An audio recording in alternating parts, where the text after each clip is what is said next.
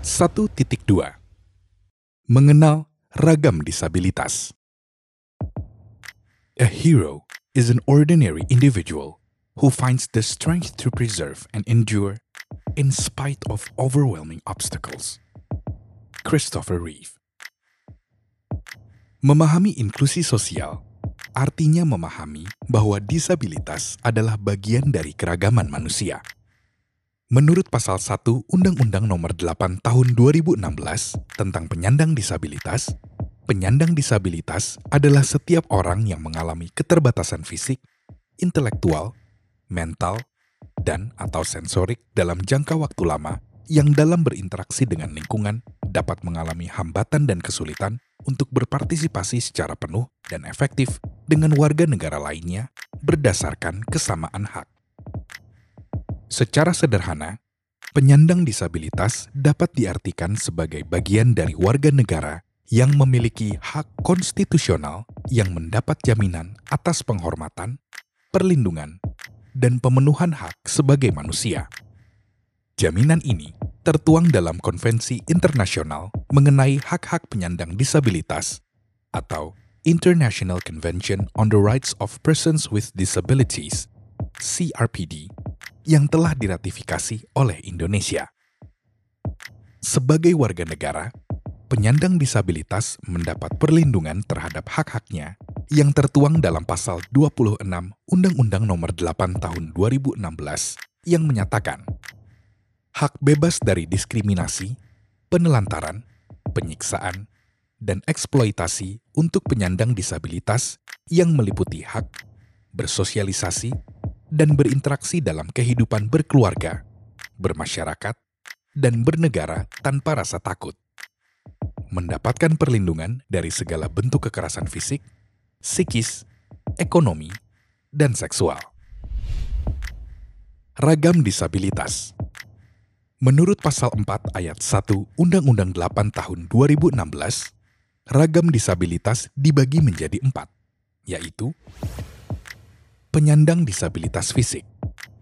Setiap orang yang mengalami keterbatasan fisik dalam jangka waktu lama yang dalam berinteraksi dengan lingkungan dapat mengalami hambatan dan kesulitan untuk berpartisipasi secara penuh dan efektif dengan warga negara lainnya berdasarkan kesamaan hak.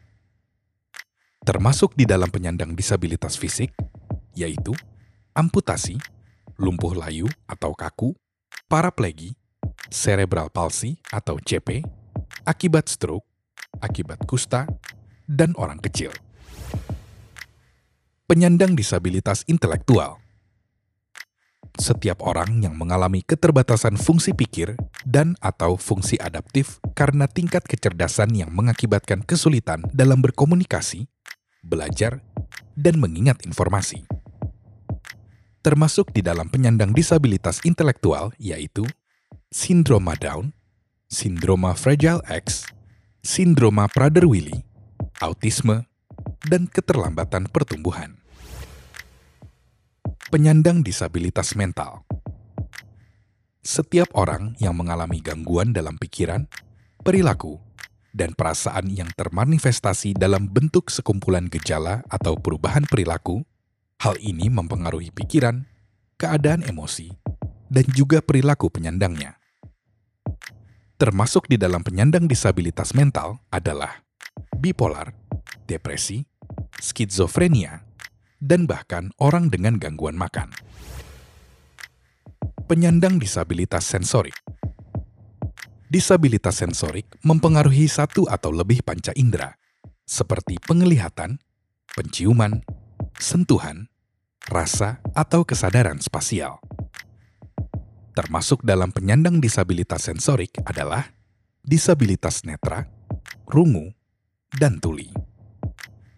Selanjutnya, menurut pasal 4 ayat 2, ragam penyandang disabilitas sebagaimana dimaksud pada ayat 1 dapat dialami secara tunggal, ganda, atau multi.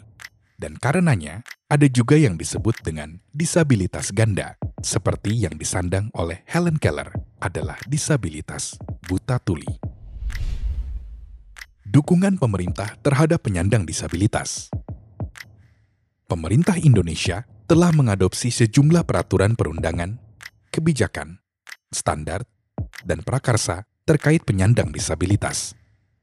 Namun, banyak pasal-pasal dari peraturan perundangan ini masih berbasis sumbangan atau charity-based.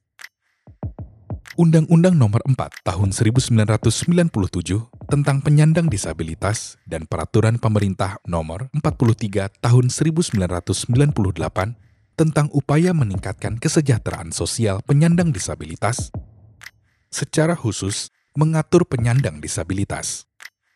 Pasal 14 menegaskan kuota 1% untuk ketenaga kerjaan penyandang disabilitas di perusahaan pemerintah dan swasta.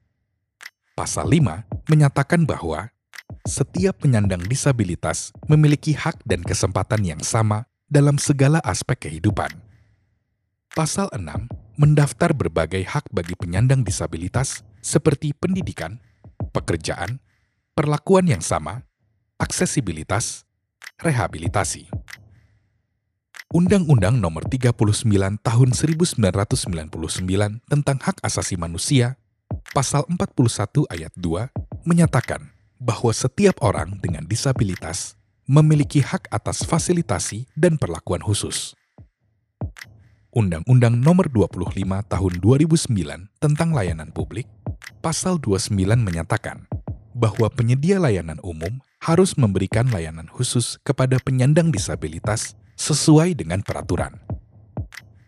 Undang-Undang Nomor 28 Tahun 2002 tentang Pembangunan Gedung mengatur secara jelas bahwa fasilitas harus aksesibel bagi penyandang disabilitas. Pasal 27 menyatakan fasilitas harus mudah, aman, dan menyenangkan, terutama bagi para penyandang disabilitas.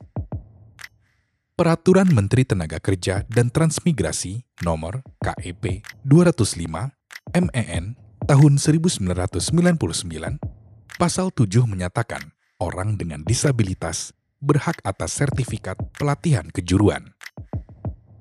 Surat Edaran Menteri Tenaga Kerja dan Transmigrasi Nomor 01 KP 01 15 2002 mengenai penyaluran pekerja dengan disabilitas di sektor swasta diadaptasi dari dokumen inklusi penyandang disabilitas di Indonesia yang dikeluarkan oleh International Labour Organization.